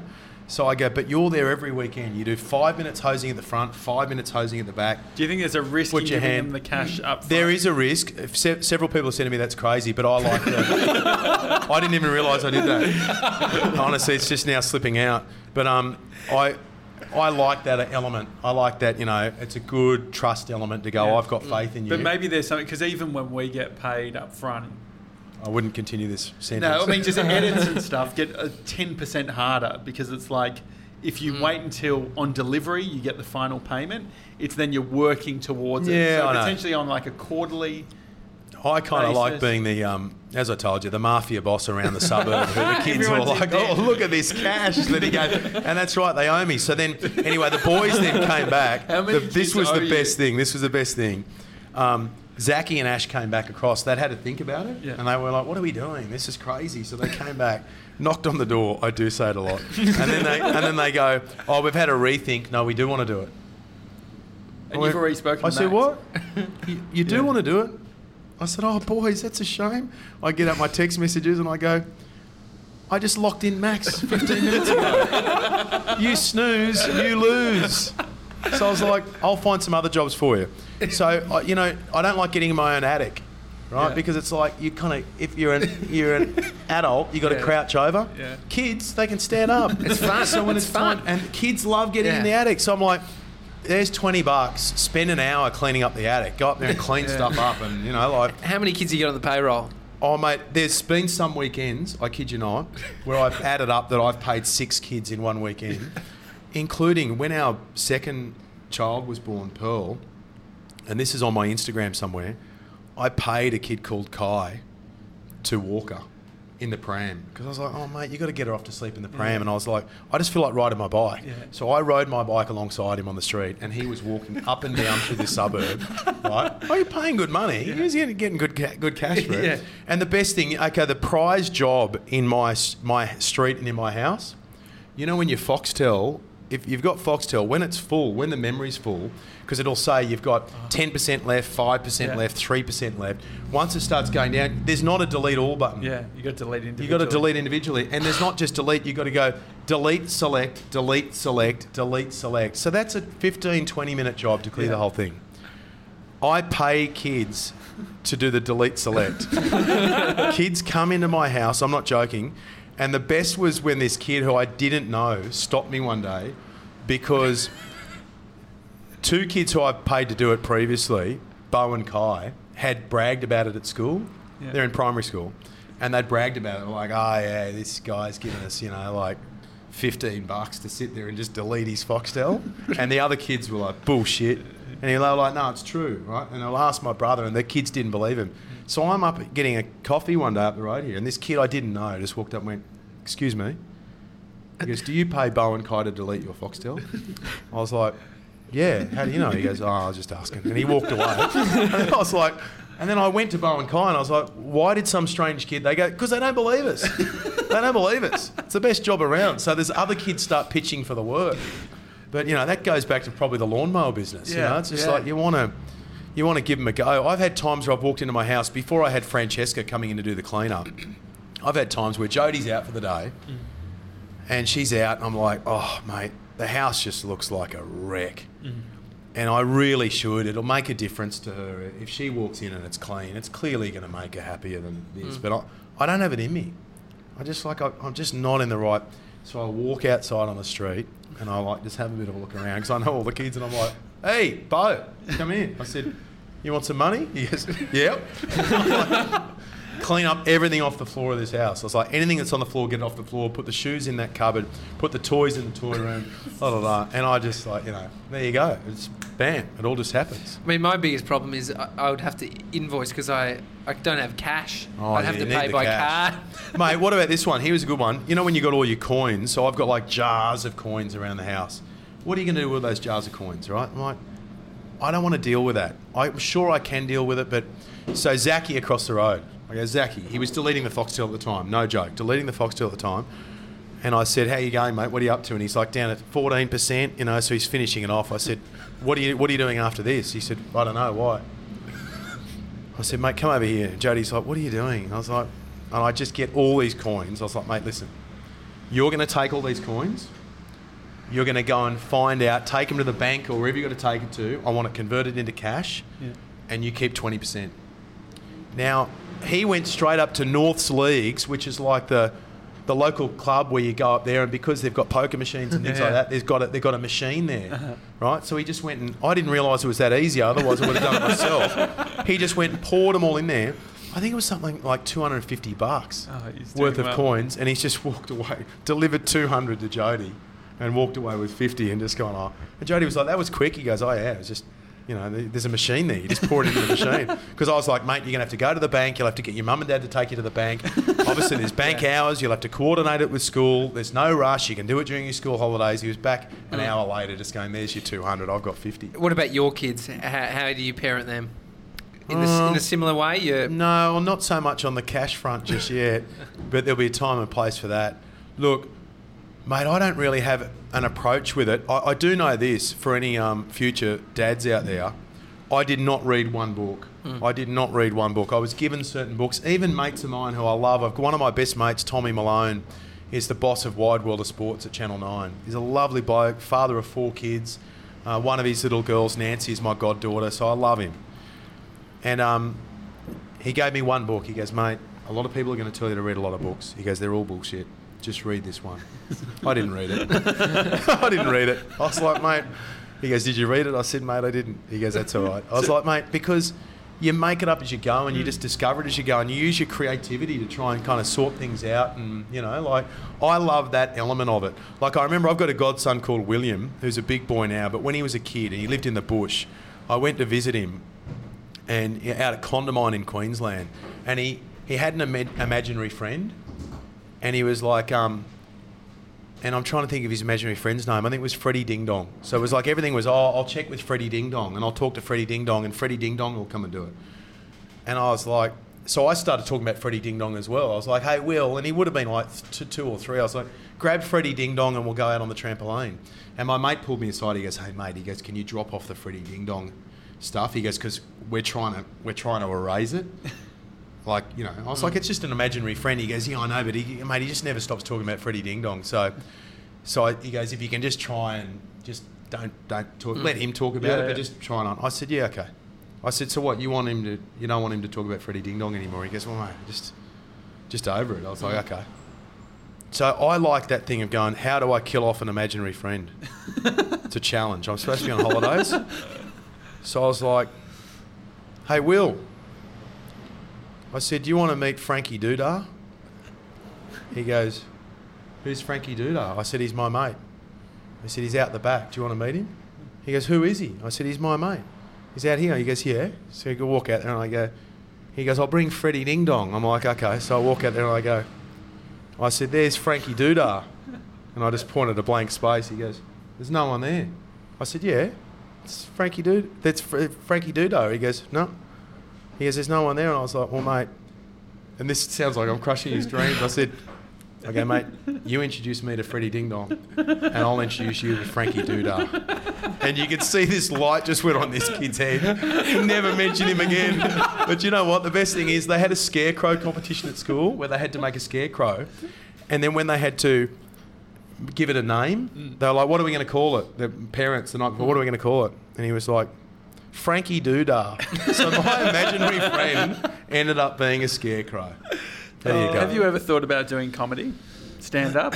Mate, I went to a, uh, what do you call it when people just jump Open up? Mic, Open mate. mic. I went to one in King's Cross when I would have been about eighteen. I saw people jump up there and I absolutely loved it. I admired them so much for being able to do that. I thought to myself, I want to do that one day. But it just scares the living daylights out of me. And then Dan Illich mm. asked me recently, he was doing an Irrational Fear podcast about press freedom. And because I'd been threatened with a police raid at one point, he went, mate, you'd be perfect to come along to this. I got Ash Williams to help me a little bit. I said, I've got my idea for my five... You had to do a five-minute spiel. Mm. He goes, it doesn't have to be funny, but it'd help if it was. I was like, okay, so no it's going to be funny. I thought, I'm going to take this seriously. I prepared more for that than my own radio show. And I went and had two coffees with Ash, and I said, this is what I'm thinking. He goes, yeah, it's good. But but he just tweaked it a little bit. He goes, get into that sooner. And he goes, maybe throw a throwaway comment about that. Like, he kind of workshopped a little bit for me. And... um. I didn't invite people along. I had two mates of mine from work, um, Zach and Jake, who, who who both said, we'll come. Do you mean work as in two G B? two G B, or yeah. The kids Great, the road? yeah. No, not, not the kids from the street. But, um, yeah, Jake Lyle and Zach McLean, they were like, mate, are you really doing this? I was like, yeah, and they're great blokes. And they, and I was like, oh, and they said, do you want a bit of support? And I actually needed, as part of the gag I was doing, I needed someone to bid on something. So I was like, I need someone to start the bidding. So I was like... okay, you boys come along. But I deliberately didn't invite anyone else because I thought, if this tanks, I just didn't want anyone to be there, even yeah. though it was yeah, being yeah. recorded. And there were going to be, you know, a few hundred people there. And it went well.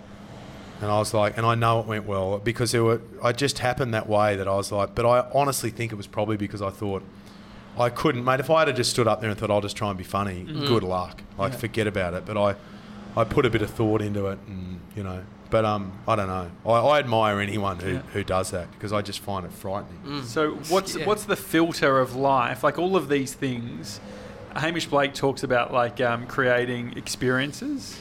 Is that something that you really think about? Or creating memories, I think, is is mm. more specifically. Are you constantly thinking about experiences and memories in life? Oh, what I've done in recent times, and this comes under the um, Dan Illich mm-hmm. thing of standing up and attempting to be funny for five minutes in front of people. I made a rule a few years ago that if I'm asked to do something that scares me, I say yes. Mm-hmm. And previously I hadn't done that. And the time it changed was actually being asked to host Ninja Warrior, because Ninja Warrior was not a show that I would ever have thought about hosting or, or auditioned to host or anything like that. I literally got a call one day from a girl called Karen McCart at Channel Nine, and Kaz calls and says, hey, uh, they want you to come in for a meeting. And I said, who's they? She goes, the boss is upstairs. And I was like, what about? She goes, oh, I can't tell you. And I was like, oh, mate, this is obviously the phone call. Yeah, yeah. So I was like, hey, listen, Karen, and I didn't know her. I was like, listen, just tell me what it is. I swear to God, I will not tell anyone you've told me. I need to know what it is. She goes, oh, right, it's about Ninja Warrior. What's Ninja Warrior? I'd never heard of it. She goes, it's a T V show. She goes, don't say that when you come in. So I Google it. And I'm like looking at videos. I'm like, what do they want me to go on it? She goes, no, you dickhead. They want you to host it. Anyway, so I go and have the meeting. I remember saying to Jody later on, I went, this isn't me.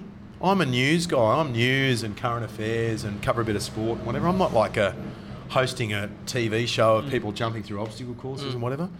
But I said to Jody, I said, I think I need to say yes, because it scares me a little bit. And also, imagine if some other prick does it and it's a massive hit. Mm. And sure enough, it went nuts. And after that, then Fitzy and Whippo said to me, uh, can you come and do a rap on radio? Once again, doing a rap on radio. Oh, mate. And I was like, yes. Dan Illich called. Uh, mate, can you do a thing? And I was like, mate, I said, give me some time to think about it. I said, but the answer's going to be yes. He said, so it's yes? I said, it's not yes now, but the answer is going to be yes. Because I just trained myself to go, you know, out of your comfort zone, say yes. Mm-hmm. I know? think your energy is so contagious. We were talking with uh, Jace Hawkins the other day from Love Jace and P J. And uh, yeah, in Melbourne, you have a, a bunch of us who are constantly fanboying and fangirling. I'm, I'm trying to hijack Melbourne a little bit, I think. yeah. Well, the Jace and P J funny, I just stumbled upon their videos on Instagram. Mm-hmm. And I was like, geez, these guys are funny. Yeah. These guys are really good. And I love that conversation you had with Jace. I love the the detail you went into about... That's one of the things I like about your podcast. When you get into the detail on mm. things, I warned Dickie about that. Yeah. Ahead of Dickie's chat with you, mm-hmm. I went, mate, they're not... These are not guys who are just going to be going, so what have be, been your highlights? Yeah, yeah. You know, who's the we, most we'll interesting the, person? We'll ask the chocolate met? Bars. We do ask about. Yeah, that. You want to know. I'm like, I like yeah. that about it. And I, I love the Jace thing, but I, I listened to Jace and I started watching Jace and P J on Instagram and I started just commenting under their posts because I just thought these guys are funny. And I then spoke to someone at KISS in Sydney in management who I know. I called him. I was like, mate, I don't even know him that well, but I know him. I've got his number. So I just called him. I went, mate, what's the go with Jason P J? And he goes, why? I said, mate, I reckon they're hilarious. I reckon they are awesome. I, I haven't listened to them because I live in Sydney. Uh, I now have since then. But I was like, just based on what I see, I reckon there's something going on there big time. Yeah. And he said to me, and I'm probably speaking out of school here. He goes, mate, I'm so glad you said that. He goes, because I went to New Zealand and convinced them to come to Australia. Mm. And not everyone was on board with the idea because they were like, what do you mean? And la la la. And he goes, he goes, mate, I he goes, I see them as the future in a major, major way. So I don't know. I you know, I I really like and then so I've been filling in on the Today Show. It's funny the way things work out, and P J's got a fight against Taylor Harris. Yeah. So of course I go into a story meeting at, at uh, the Today Show and say, I think we need to be covering this uh, Taylor Harris fight in, in Melbourne with that radio host, P J. And they go, what's all that about? I go, you, you haven't heard about it? I said, it's huge. Everyone's talking about it in Melbourne. Uh, you know, Taylor Harris, you know, A F L star, and she's a boxer, and P J from Jason P J on KISS. I said, let's get them in the studio, live in the radio studio. Let's get them dressed up in the gear. And they go, great idea, let's do it. So yeah. I love being able to, I then ring them and go, let's go live. We're going live on Today, you know. So, um, but it's only because I... They're good. Mm, yeah. Like those guys came to the ACRAs. I don't know how they did this. So there's these radio awards every year called the ACRA Awards.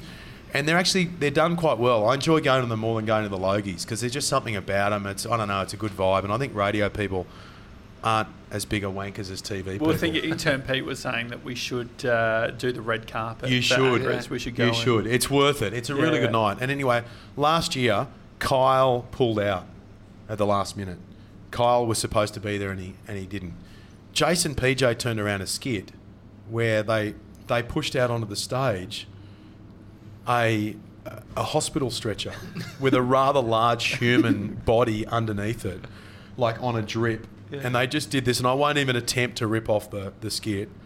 It was ten out of ten. And I, that was another thing where I was like, look at these yeah. guys go. Yeah. I don't know, they've just got it. There's something about P J too. Yeah. There's something about P J. She's just got this, I don't know what it is about her. She's got this X factor. No offence to Jace. Don't take this personally. It's not a competition. Is it her hair?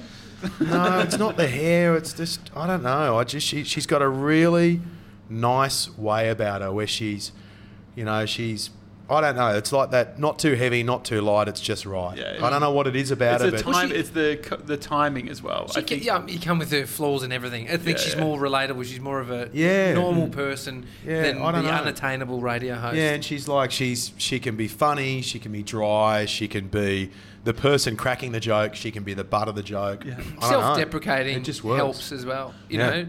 Yeah. Um, Free the, plug, uh, Jason P J. Channel Channel Nine. So you you host. Hosted it for four years. Yeah, full time for four years. And so, what are you doing back now? Now I'm the fill-in. So basically, um, well, one of the fill-ins. When when I got off doing the Today Show every morning, I went to how good's like you know good bosses out there. David Gingell, who was the boss of Channel Nine, who's married to Layla McKinnon, who people would know on on Channel Nine. Um, I went to him and I went, mate, Jodie and I want to have kids. He goes, mate, it's awesome. You'll love it. He started telling me stories and then started going into too much detail about some of the challenges you have. I said, yeah, too much information, Ginge, and whatever. But he goes, mate, best thing you'll ever do. I said, mate, so I'm, I think I'm going to wrap up at Today Show at the end of this year.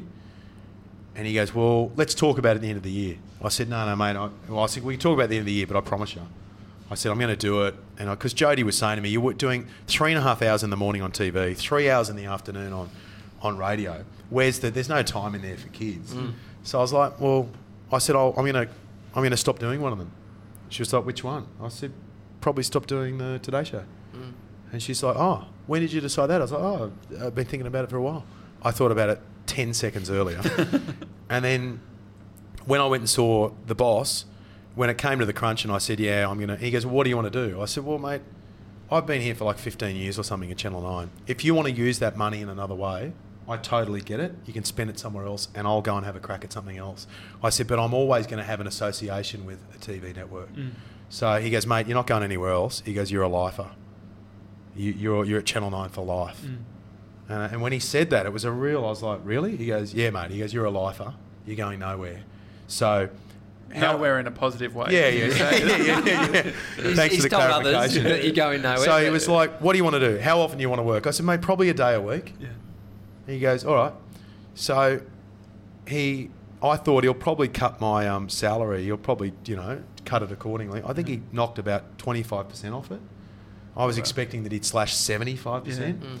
And he said, mate, you've given us... How long you been here? fifteen years or something? He goes, mate, you've worked your ass off for us. He goes, mate, I'm not going to dud someone like you. He goes, and he goes, you've got a long future. I want you around here. I don't want you anywhere else. So Hugh Marks is now the boss of Channel Nine. He did a similar thing with me when my last contract was up. I said, mate, I've now got a couple of young kids. Mm-hmm. I want certainty. I want five years. He goes, mate, I've never done a five-year contract before. Mm-hmm. I said, well, life's all about new experiences. Let's do five years. So I signed five years with two G B and five years with Channel Nine. And the deal I've got with them is, when you need me, I'm there. Mm. But I'm not there every morning because, mate, mm. I get to go to the cafe in the morning with Pearl and Freddie, and now another baby coming on the way. And the best time to hang out with kids is in the morning. Like in the afternoon, they start to kind of, you know, like oh, that's when... They get ratty. Oh, they get yeah. ratty. That's when I'm on the radio show, right? I'm doing the radio show, home in time to kiss them before they go to bed and whatever. And, mate, the one thing people never tell you about being a, a dad or a parent... People will tell you it's rewarding and people will tell you all these different things. It's the best thing. It's nothing like having your own mm. kids and whatever. Or how hard it is. All of these dickheads tell you about how hard it is the whole time. And it can be hard. The one thing no one tells you about is how funny it is. It's one of the funniest things you will ever do mm. in your entire life. You picture the funniest person you know and just imagine they're ten times cuter. And that's Imagine, a like kid. a little Ash Williams. That's like that's a kid. It's, it's the funniest person you know, but they're tiny and they're cute, and that's it. Like the stuff that they come out with, and just the and that's the best. I just love the banter with um with my kids and the you know Freddie, my oldest, is like a really well behaved little kid. I can say to him, mate, this is the way it's working, and he and he just he gets it. Yeah. Um, Pearl is just like forget about it. I'm like because I've got a thing. I go, do you want consequences?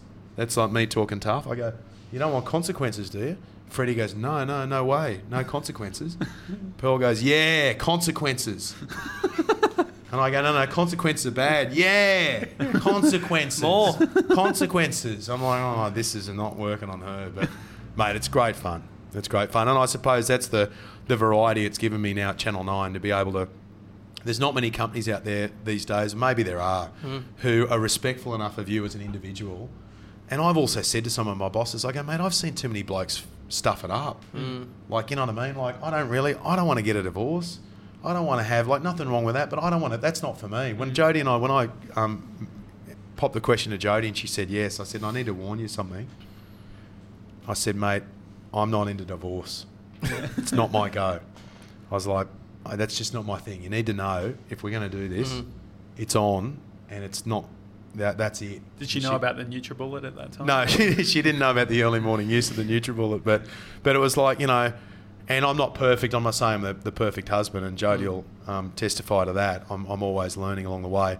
Um, but and the great thing about Jodie, I'm I'm getting a little bit, um, you know, like it's um, lo- love song dedications here with Richard this, Mercer. This is good. But it's like um, when I was living in Redfern, I was living next door to a bunch of very creative blokes. Um, Kirk Docker, who created You Can't Ask That on the A B C. Yeah. Best show on the A B C.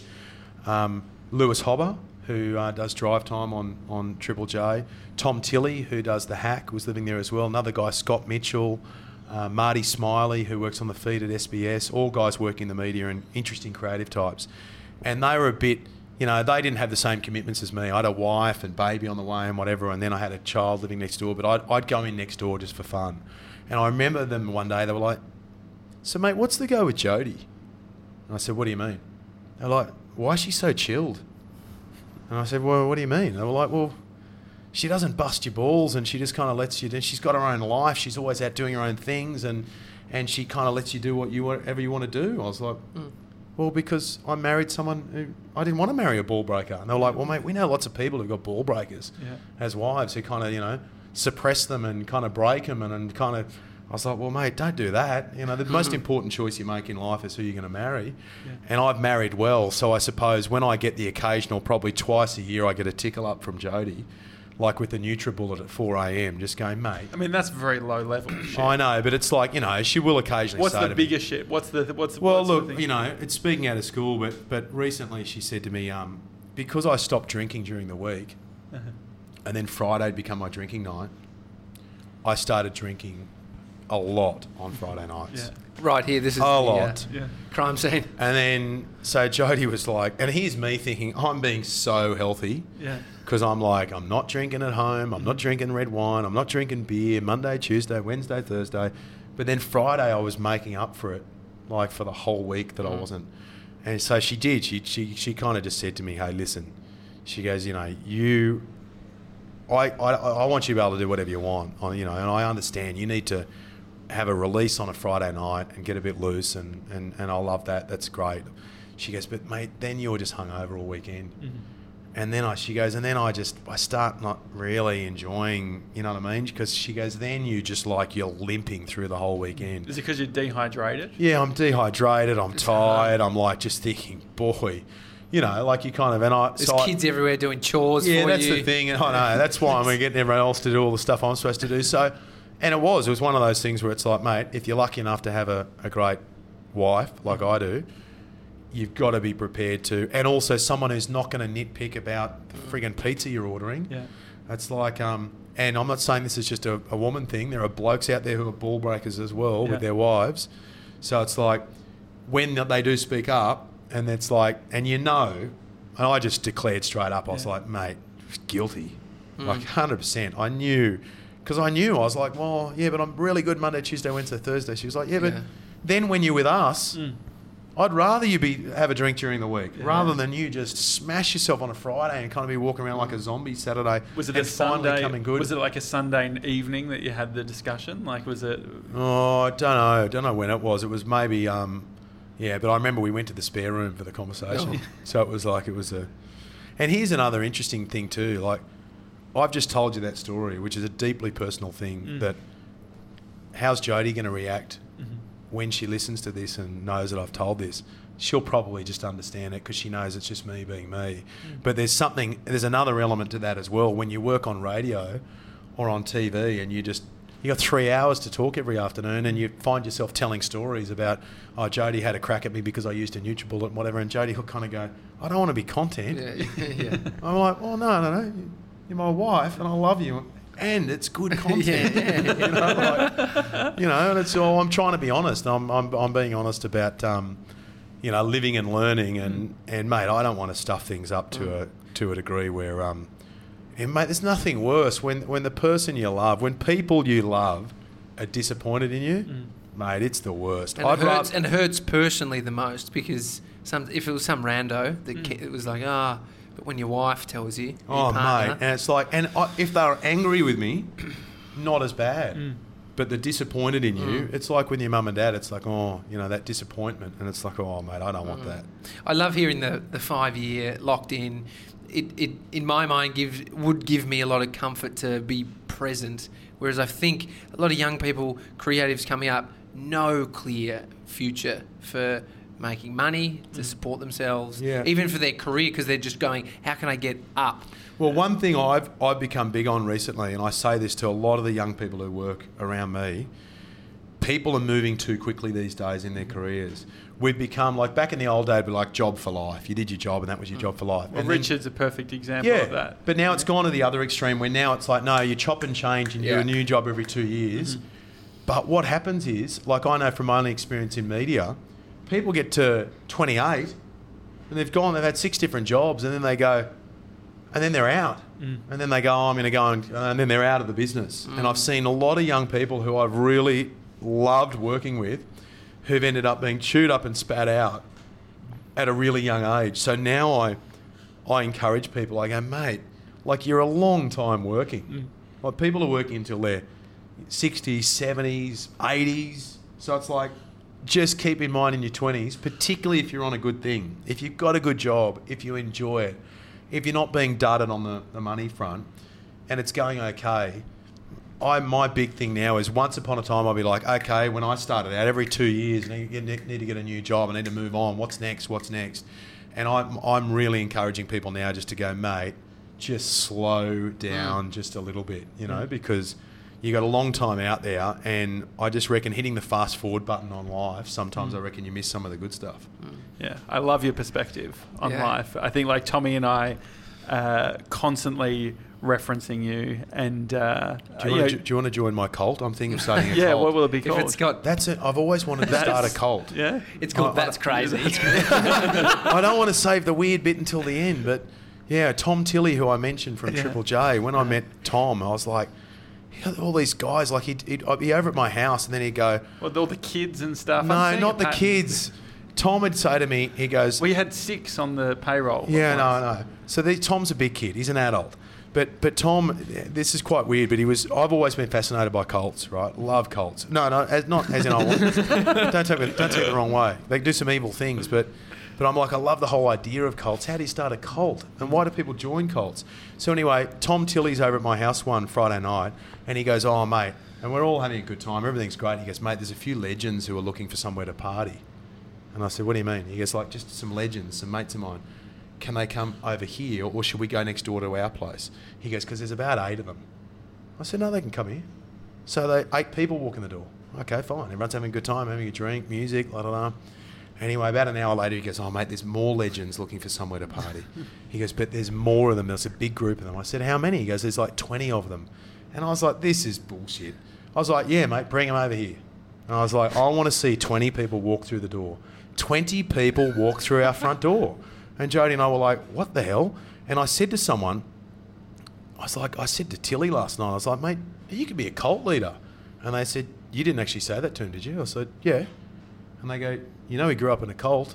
And I said, no. So then I called him. I said, mate, come over. I need to talk to you about the cults. And then he told the story. It was like a, not a, you know, it was a very strict religious yeah. kind of situation where it was like, if you question things, it was mm. a big deal. And so I've always said to Tilly, one day we need to start our own. yeah. Yeah. And so how can we help? Well, we've got the catchphrase. Yeah. yeah. That's crazy. Yeah. Yeah. And the good thing about it is you're saying it about yourself before everyone else can say it. Because yeah. usually with cults, it's everyone else saying it's that. That's oh, yeah. crazy.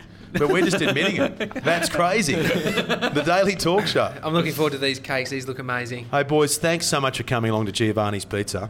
And I can tell you, I'm sure Marty would agree, if anyone mentions the Daily Talk Show here, is there a free garlic bread? Yeah. yeah. Done? He says so yes. Anyone who comes to Giovanni's Pizza and mentions the Daily Talk Show, free garlic bread. And it's great garlic bread. Oh, what's huge. Amazing is this podcast will probably be online forever. So it's not it's not uh, Channel Nine. I'll be working here as an old man on a Friday night, folding my pizza boxes. Look for the bloke smoking out the front. No, that's not you. That's the, poor old Livio. May he rest in peace. yeah. Ben, thanks so much, mate. Good on you, boys. Thanks so much. It's absolute a Daily Talk pleasure. Show. Uh, Love it. If you enjoyed the show, review us on Apple Podcasts. Otherwise, uh, we'll see you tomorrow, which will be uh, Saturday. Have a good one. See you guys. See ya.